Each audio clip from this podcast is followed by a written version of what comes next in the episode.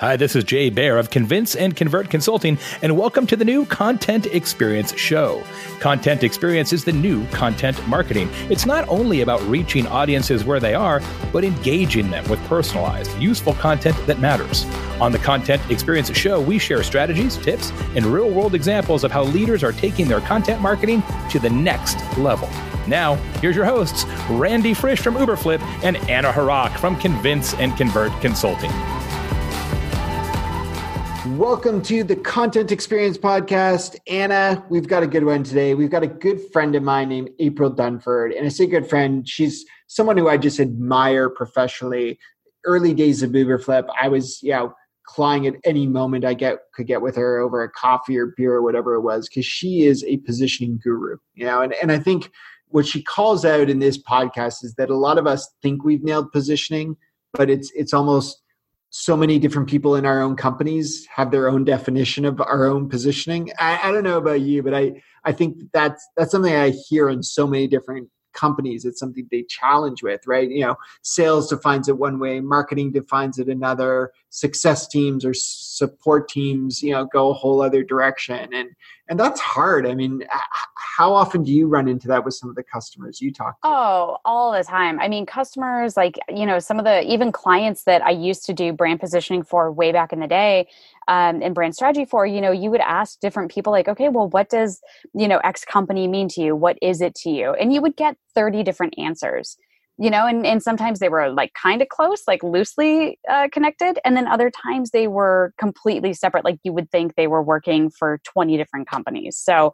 april has some amazing insight genuinely wonderful uh, podcast today just about how to get people onto the same page what that actually looks like how to actually look at positioning from the right way and she gives phenomenal examples too. This is just like an a plus podcast today Absolutely. No, I, I, had a good vibe about it. I actually, it was funny. I, I off air, I accidentally insulted her because uh, I called out in the podcast someone that uh, we're working with, and, and it may sound like it's a competitor of. It's not. So I'll clear that up.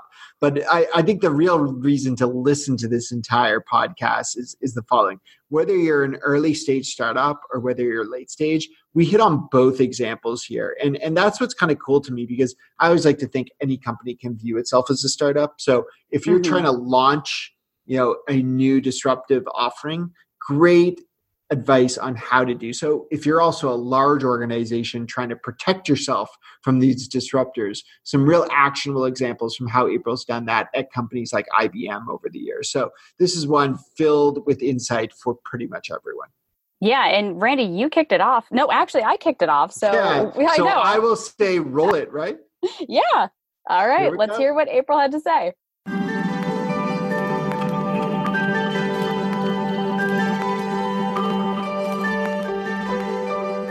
April. Welcome to the Content Experience Show podcast. It's so great to have you here. Hey, it's awesome to be here. Thanks for having me. Yeah, I know that you and Randy know each other, um, and you and I started to get to know each other a little bit off air. But would you mind going ahead and just telling everybody a little bit about yourself? Sure. So, my background is um, I've been a repeat VP marketing at a series of seven startups. Six of those startups got acquired. Um, and more recently, I've transitioned into doing consulting, and very specifically, I work with tech companies on positioning. I love it. So you are touching back into my history. I started off as um, a you know a brand strategist and a traditional copywriter. And one of the things that I love, I'm just going to go ahead and get right into it because one of the, my favorite things on your website is that you say that people won't buy what they don't understand. And I feel like it is just so unbelievably relevant, especially with how fast we're putting out information, how fast we're creating products. How, I mean, how is that perceived? And do people really, do the people that you work with and the people you talk to understand just how much that means? And that hmm. maybe they're not clear when they think they are? Well, you know, it comes back to one of these things where you, you know there's the way we think about our stuff and the inside of the company mm-hmm. and the way people see it on the outside of the company so when you're working on a product it's very easy to get extremely close to that product and extremely heads down and just completely lose sight of the perspective of the poor prospect on the other side of this thing coming at it for the first time they've never seen it before going what in the heck is this thing? And meanwhile, you're 10 miles ahead of them going, here's another feature, and here's another feature, another feature. And meanwhile, the poor prospect is like, no, no, no, no, no, back up. It's a what? what right. exactly is it? And so it it is one of these things that I think until we start feeling the symptoms of that in our pipeline, it's very easy to think, "Oh, this is obvious. Everybody knows what this is. We know what it. We know what it is. Like we, you know, we've been working on this for ten years. Of course, this is what it is." And then things change, the market shifts, attitudes and prospects shifts. The, you know, new entrants come in and out of our market and something that was once clear can often very easily become very muddy and we don't recognize it until we start seeing this weakness in the pipeline somewhere where we're like hey you know it seems like it takes us four calls before the light goes on and people say oh yeah you're that strong positioning is what we do when we see that happening um, and it's weak positioning that gets us into that problem in the first place it's so funny because I feel like this has been just such a common theme. I mean, Randy, you and I have talked about this where, um, you know, as marketers, we forget what it was ever like to be a consumer. Like all of a sudden that light just switches off in our brain and we're like, feature, feature, feature. Like it washes your dog, it waxes your car. And people are like, but wait, what even is it to begin with? And um, I feel like there's so many parallels to content here as well because a lot of times, you know marketing this you know marketing products and, and bringing that positioning to life to to the public requires a ton of content and creating that experience. And it's like that even breaks down too because we just speak to ourselves. Oh totally totally. This is it. Like the the, the interesting thing about positioning is if we assume inside the company that the positioning is clear and it's obvious we often just don't set it so we we fall back on this kind of default positioning. Yeah you know we're we're email. Of course we're email. What, what else could we be? Of course we're email. Meanwhile your customers over there on the other side going reading your white paper going you're talking about a lot of stuff and this seems like chat. Like i don't know. It seems like chat. Or maybe it's team collaboration. I don't know. They said file sharing in there. Is that email? I don't know. And meanwhile you're way past it. Like you've never set the boundaries of this is what it is these these are the kind of solutions you could be comparing this to and then this is why we're better. We tend to just jump to the this is why we're better and forget about the level setting that happens in the first place. So i want to jump in there and you know kind of bridge what anna said. I, I think the challenge is, is, is with a lot of this is who is ultimately responsible for positioning right? Because mm-hmm. the content team says okay great we fully understand who we're going to write for right? Like we understand our buyer somehow they know better than anyone. Um, hopefully they did research, but probably it's got. Uh, and then you probably also have the product marketing team who's sitting there saying, well, I know who we have to position for. And then, but of course, and you can sense my sarcasm, you know, the sales right. team knows better than anyone who were, and, and to be honest though, sometimes they may be right because they're actually speaking to those people. Right. Yeah. So, you know, without without uh, you know kind of buying into what i'm saying and saying yeah you're right it's everyone. Who should own positioning in the organization? Well so here's the thing. So if we think about the definition of positioning so what positioning is so what positioning is is it defines how your offering can is the best in the world at delivering something that a well-defined group of customers cares a lot about so it's the best in the world at delivering something a well defined group of customers cares a lot about. If I'm going to shift anything in that, meaning if I think about the component pieces of positioning, it's who's my competitive alternatives, what are my unique uh, capabilities, what's my value, who's my target customer, and then what market is it that I'm intending to win a shift in any of those is way bigger than a shift in marketing. That is literally a shift in business strategy. If I say, you know what, we used to go after mid market, but now we've decided the best customers for us to go after are enterprise. Who makes that decision? The, uh, like, it's true.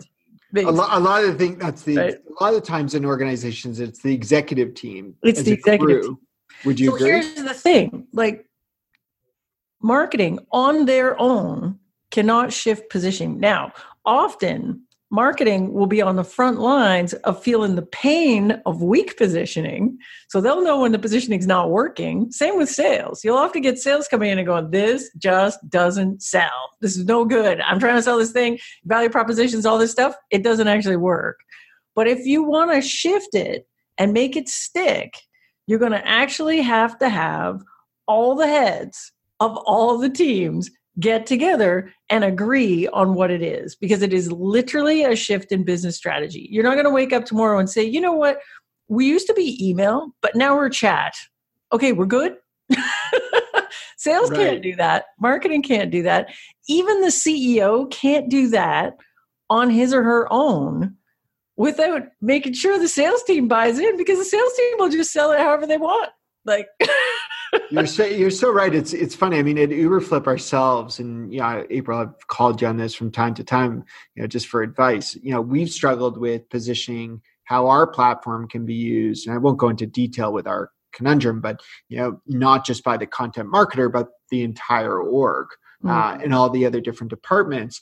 And as much as, as you said, you know, we kind of got to a point where myself and my co-founder, we thought we had better articulated it. We just didn't get buy-in and we didn't educate right. that through you know a much larger team that we are today. So we I mean, we're actually going through an exercise right now and you know I'll, I'll throw another you know person who does consulting because i know you're so busy you don't need new customers. I don't have to just plug you. Uh, but do you know Kia Puhm? No. Do you know kia? Oh she's great. So she does it more from the customer angle. Like what is you know what do you have to do to think about that customer journey from beginning to end. So, you know, back to, I, I, couldn't agree with you more that everyone has to buy in, but I guess the question is who should drive this, right? Should this be driven from marketing? Should this be driven from your customer org? Should this be driven by the sales org? Or how do you get all those people together productively mm-hmm. to have these meaningful positioning shifts? Well, think about it this way.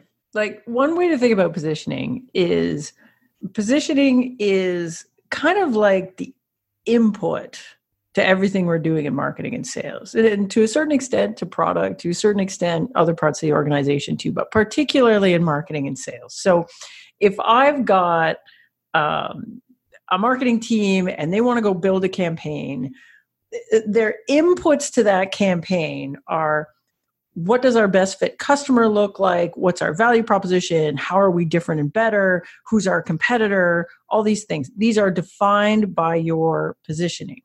So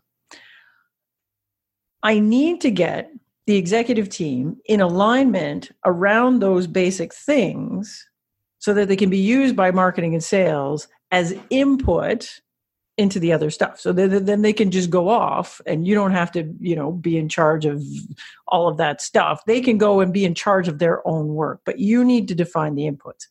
Now the trick on the inputs is yes there's buyer journey uh, yes there's a lot of different things you can do to collect customer information but at the same time in order to define these inputs you are going to have to define them around what a best fit customer is. So in my methodology, what we where we start with is you have good fit customers and you have not so good fit customers. And if I go to the good fit customers and I ask them, look, if Uberflip didn't exist anymore, like servers got blown up and Randy was in there and it's gone all of it. disaster, disaster. disaster. We're shutting it down. Sorry, investors. And then you were to say, look, okay, it doesn't exist. So now you got to go do something else. What would you do? And that idea sets what your competitive comparable is. That is the thing that your best customers are comparing you to every single day. That's the thing you got to build. It's the thing you got to beat. I mean, so there's usually not just one, but there's also not a hundred of these things, right? So I start with that and I say, okay, I have competitive comparables. For my best customers, it looks like this. because my positioning, what I'm trying to position for, are for my best folks, not for everybody. I'm trying to position for my best folks. So I start with that. And then I say, okay, compared to this, what have I got that they don't have? Which is step two, right? So I say, well, these Absolutely. guys I have that they don't have. A lot of companies get that first step wrong. So what they're doing is they're starting with value proposition or they're starting at some other place on the on the journey which is fine and you'll get to something it just might not be differentiated against the thing you actually need to differentiate against so I work a lot of, with startups, and a lot of startups will tell me, "Hey, our big thing is ease of use. That's what everyone loves us for." We did a survey, and we asked them, and they said, "Oh, we just love how you're so easy to use." And and look at all our other competitors, these nine other little startups in Silicon Valley, and it takes ten clicks to do this thing that we do in two clicks, and that's what we are. We're all about ease of use. But then you go and you talk to the customer, and you say, "Oh." Terrible disaster has happened. Everything's blown up. You got to do something else. What would you do? And the customer looks at you and says, uh, I don't know, hire an intern, maybe use a bridge, right? And so you you know what's super easy to use, way easier to use than your thing? A spreadsheet or an intern, like an intern. It's like, Joey, get me a coffee while you're out there. Put all that data in that thing and do that thing and then come back in a couple days when you're done that. Super easy to use. So is ease of use your differentiator if that's what they're comparing you to?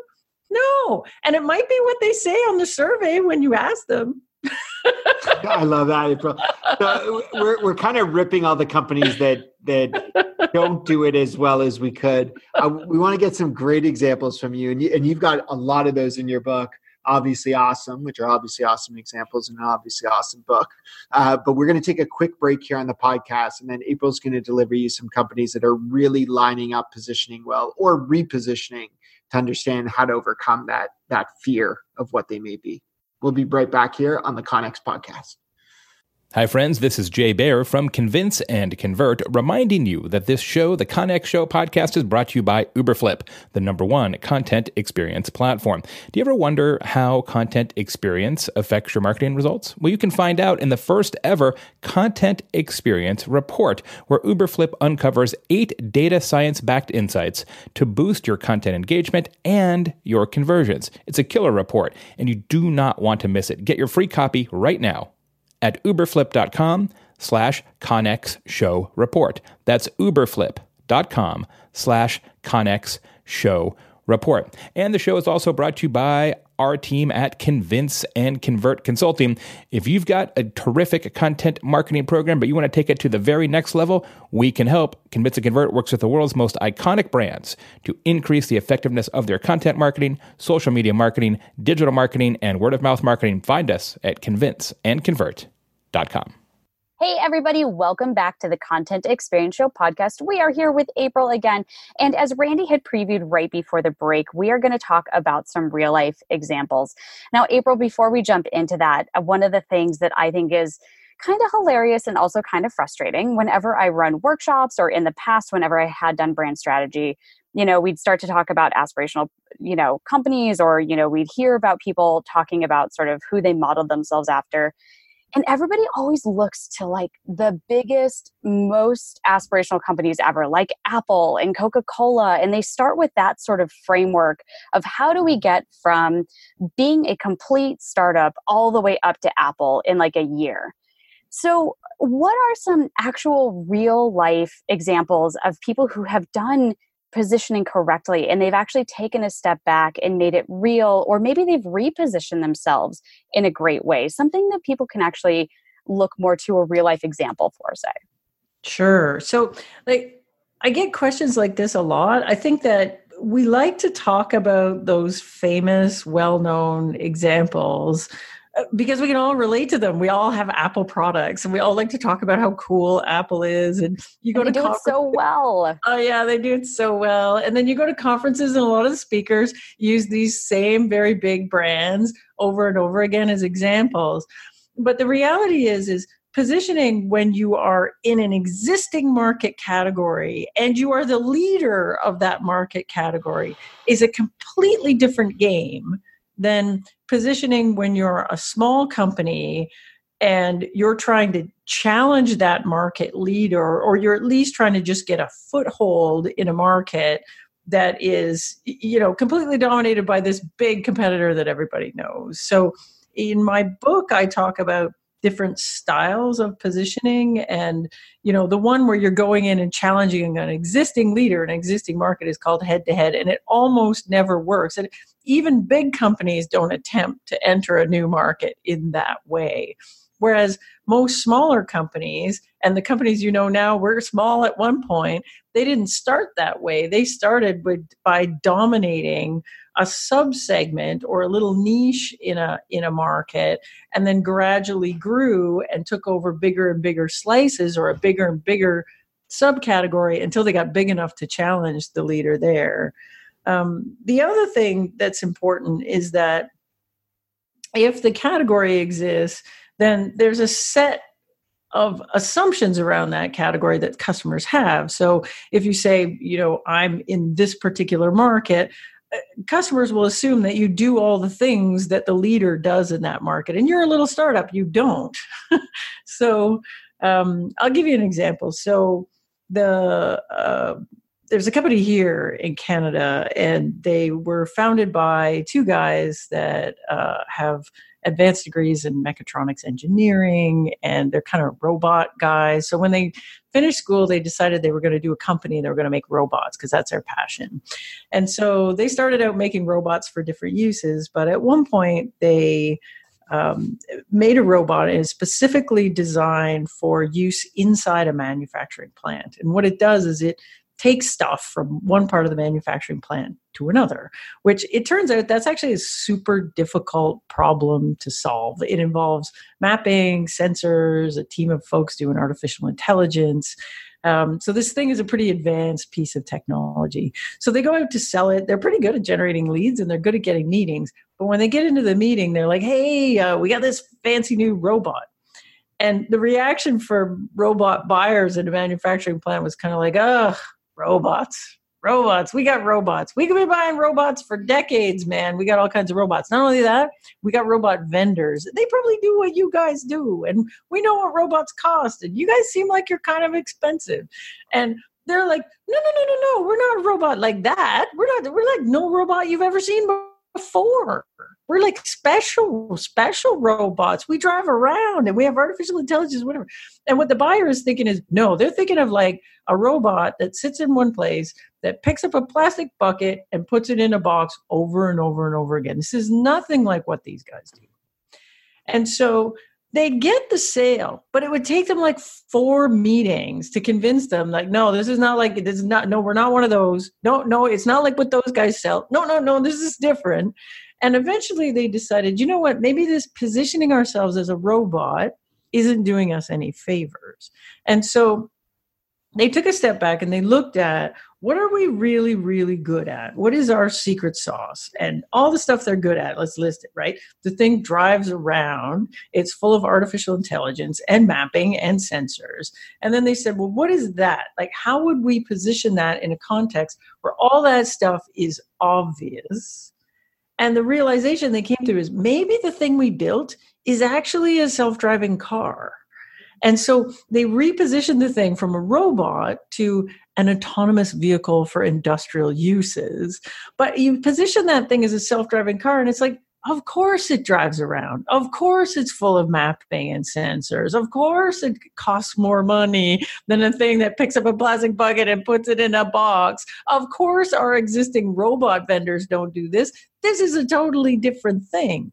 And so that shift in positioning made all of the stuff they do that's really different and really awesome obvious just by shifting the context around it which is what good positioning does. I, lo- I love that example, April. And, uh, you know, the beauty is the way you speak to it is so obvious even as people are listening which is where a podcast works the only thing that's even better when you, when people see you present this is is some of the visuals you have that show how the entire company bought into this which i think comes back to that first part you told us around the entire executive team buying into positioning. And and you, some of the visuals, if I recall, that you have is that they changed this these these robots or these self-driving cars to actually have headlights and taillights that really did nothing but just made it feel more like the positioning. So it's really it, interesting if you think about this from a marketing perspective, how they executed on that positioning is just genius. So,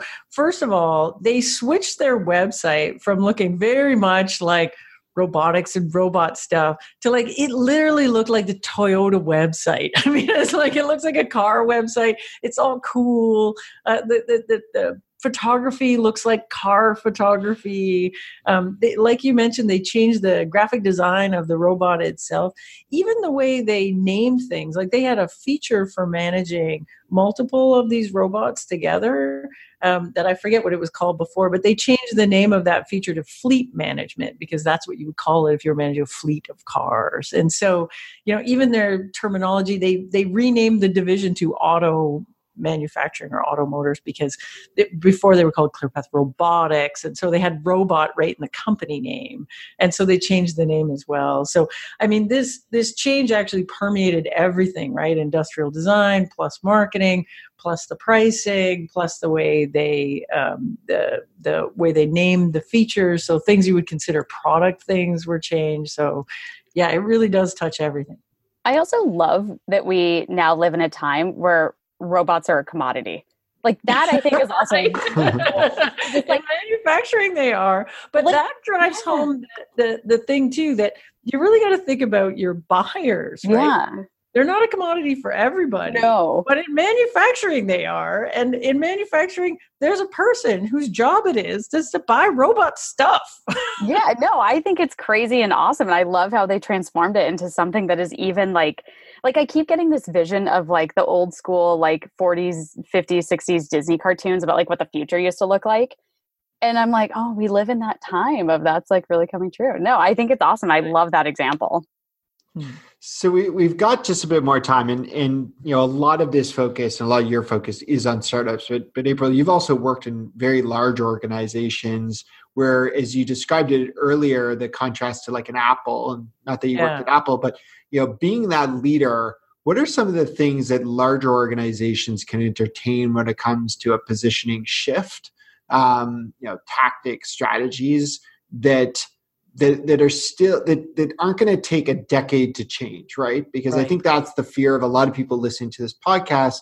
We have a mix of of you know startups probably but we also have some large companies who are listening to this saying well you know we can't completely change what we are overnight. How are how do you go about reinventing yourself if you will yeah. So, you know, so I did a couple of tours of duty at IBM and a couple other big companies out in the Valley. Um, and it's interesting. It, it's cool what we could get away with that you could never get away with if you weren't huge and the leader in your market. So, one thing that we could do very adeptly at IBM that I couldn't do in other places was I could take an existing market and stretch the boundaries of it almost anywhere if I own the market. So I could say, you know what, I completely dominate the market for information integration. So at one point, you know, I we when I worked at IBM, we actually created a new market. We launched a bunch of products inside that market. We completely dominated the thing in like a year. And then and then we anytime we decided to push the boundaries on it and say, oh, yeah, that's information integration too. Everybody would just go, great, okay, now it is, which I could never do at a startup. And so we were very paranoid about fast moving, well funded startups creeping along the edges of our market and trying to define that as something different or a different market. And our defensive strategy on that would be to just come in and say, nope, that's part of our market too. Sorry, little startups. you know, or, or, or, buy them at, be on the magic quadrant for that. Whoops. and so we could just defend against that by essentially redrawing the boundaries of our market. So we were always very conscious of our flanks. You know, we had to defend the base, like the, the actual absolute core of the market. But around the edges, we were always looking for fast moving, innovative startups, how they might be able to beat us. And then we had strategies for that. So we'd be like well you know it, it, these guys are trying to define this corner of the space as something different. Like in the information integration part we had a couple of big-ish companies like you know in startups we'd call them big. They were publicly traded over 100 million revenue but we're billions of revenue right? So we think that's small. So we'd see them saying oh ETL extract transform load, which is what used to be a big market on its own until we decided it was part of the information integration market. Sometimes those vendors would say, "Oh, ETL is really separate. It's not information integration at all." And then we would just crunch that. So we would be in all of our marketing and everything we talk about. ETL was like right in the middle of information integration. And then we'd talk about why it was super important to have ETL as part of this bigger thing. And if you were thinking about it separately, you were just plain doing it wrong. And then we'd kill you with a thousand customer examples where they're using ETL plus five other things. And you'd just be a moron to be doing ETL without the five other things, which, by the way, only we can do. Ooh, ouch, poor little startups. And we did that until the ETL folks were like, begging for mercy. And then and then their stock prices went way down because we were crushing them. And then we bought one of them real cheap and just brought it in. We're like see it's all part of the big thing. It's fantastic. Um, so we could do that in a way. The other thing that you have access to at a bigger company in a way that you don't when you're a startup is depending on what you're selling but if you're selling enterprise software you have access to um, in, industry influencers in a way that a startup can afford and can afford to do well. So, for example, if you're in a space where Gartner is relevant and influential with your buyers, there's so much you can do in analyst relations to get Gartner to deeply understand your stuff. Like, I mean, you can kill them with information. You can bring them in. You've been briefing them super regularly. You can give them super sneak peeks into things. Like, if you saw the way analyst relations works at a very, very big company, it is very difficult for a startup to be able to give those folks the attention that a big company can. And the more they know about you, the more they write about you, the more they understand your value, the, the higher they rank you.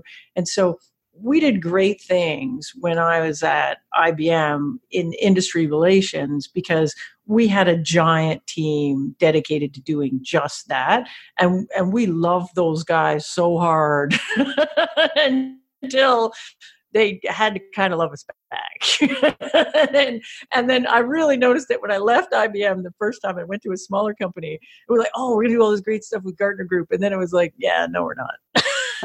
because we just we don't have the budget, we don't have the people, we don't have the time.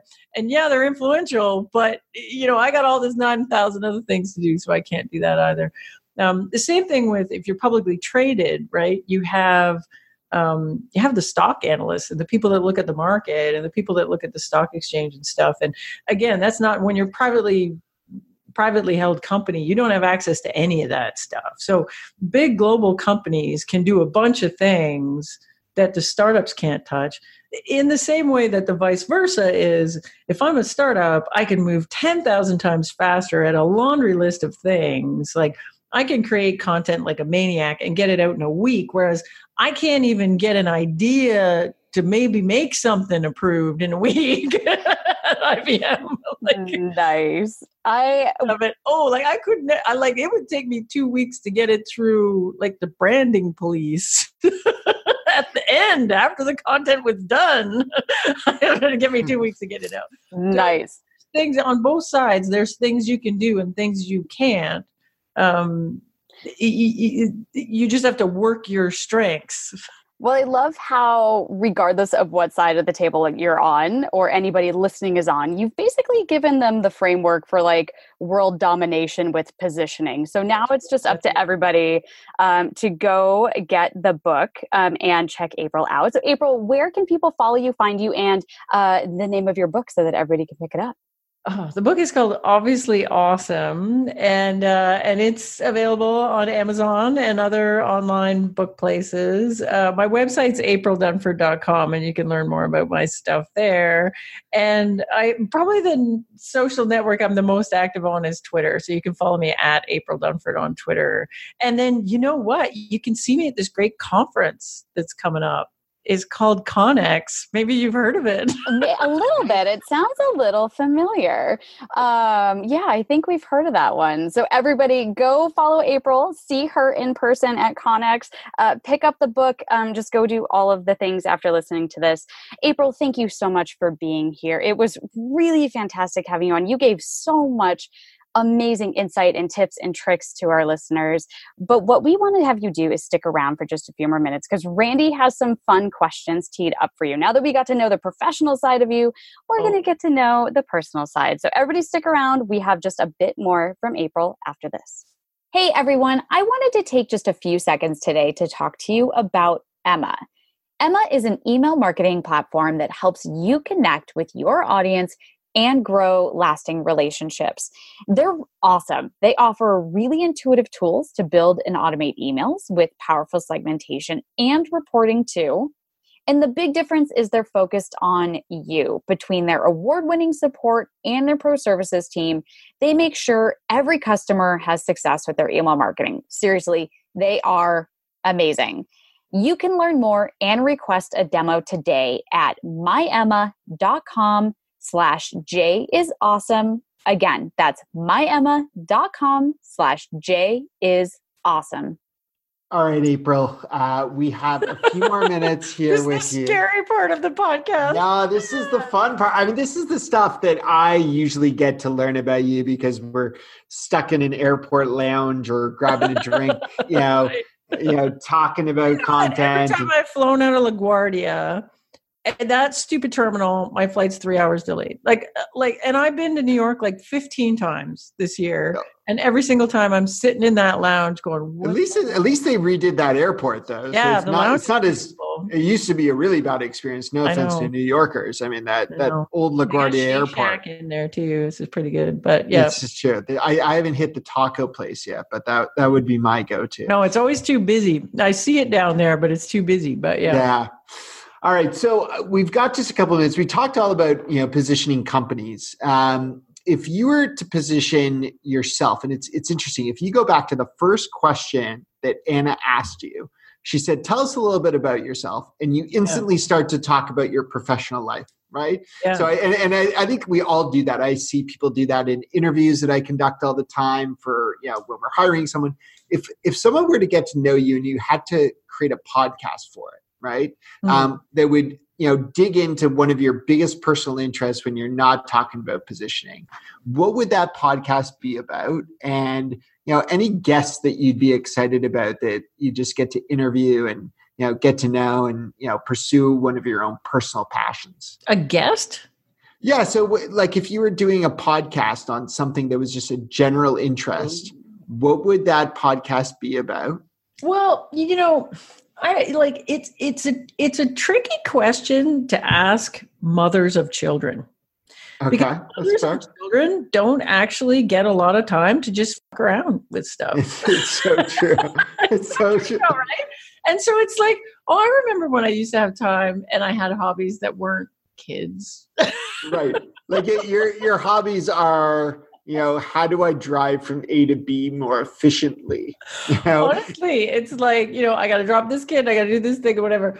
But yeah so i and i my kids are just getting old enough that i feel like i'm getting you know reconnected to my you know not just working kids self which but it's but it's not but it's not nearly to the level of like if you asked me that question before I had kids, oh my god, I go on and on all the shit I used to do, and like basically all that stuff is off my like that's why like like all of it is off my list except for like I'm a very happy gal if I get a good run in in the morning. I'm like, oh yeah, today was a good day. I, honestly, I thought you were going to go with the running after you know some of our yeah, but I mean, it's, it it must be the best thing because it's the last thing to come off. it's the last thing standing of all the other things that I dropped, right? I used to play golf. I used to like, I used to go out. I used to travel a lot more. I used to eat a lot in restaurants. I used to go out. I used to have all sorts of things. All that shit is gone since I had kids. It's like, you know, it's been 10 years since I did any of that stuff. Yeah. Um, now, now your personal one would be, you know, the, the, the people who own these lounges at all the airports and understanding how they create like how they create a competitive advantage. uh, it's just awful. Although I will say, I just I mentioned earlier that I just moved back into my house, and so I've been in the middle of this giant house renovation for like a year, and that's taken up a lot of cycles. And um, I got sort of deep into like smart home stuff and oh, nice. so there's a lot of i got a lot of interesting stuff going on in my house my house is all wired cat 6 ethernet oh oh, no. oh wow you're, like, you're ready oh. to go it's like uh, and then the other thing i do is i put a gym in my house and i'm super excited about that nice did you did you go with the peloton bike I want so I'm a runner, right? So I want the treadmill. Yeah. But they don't sell it in Canada yet. So I, am literally oh. like hassling the Peloton people. But there's a spot for that treadmill, man. It's like I, I literally refer to the gym as the Peloton room. I'm just waiting for the treadmill to show up. But Amazing. if it doesn't show up before the snow flies, then I got to replace it with some other treadmill but then I'll just sell that treadmill and get a Peloton treadmill. it does ship in Canada, but for some reason they're not shipping the treadmill in Canada. It's yeah. bike only, but I'm not a biker. Well, there you go. We we tried to find it that. via your podcast, but we learned so much about you just by just by getting you to go here at the end, which is which is the whole idea of this podcast is you know explore a little bit, get to know our guests, uh, get to know the way what gets them to tick, and you know, I really think this is a great episode for everyone who's tuned in today. You know, really whether you're coming from a, a large organization or a, a startup trying to break through, a lot of real actionable ways to take a new look at your positioning and a new look at uniting everyone from the executive team through your organization to make sure that you have the right uh, right offering to the right people at the right time so that they buy what you've ultimately got. April, thanks so much. Again, the book is called Obviously Awesome. This has been the Conex podcast. On behalf of Anna at CNC, I'm Randy at Uberflip, and this has been another episode of the Conex podcast. This is Jay Baer, and thanks for listening to the Content Experience Show. Please leave a review and subscribe on iTunes or on your favorite podcast listening app. Go to contentexperienceshow.com for a complete show archive and greatest hits. That's contentexperienceshow.com. The Content Experience Show is sponsored by Convince and Convert Consulting and by Uberflip. It's produced by my team and I at Convince and Convert. If you're interested in being a guest or a sponsor on the show, just go to convinceandconvert.com.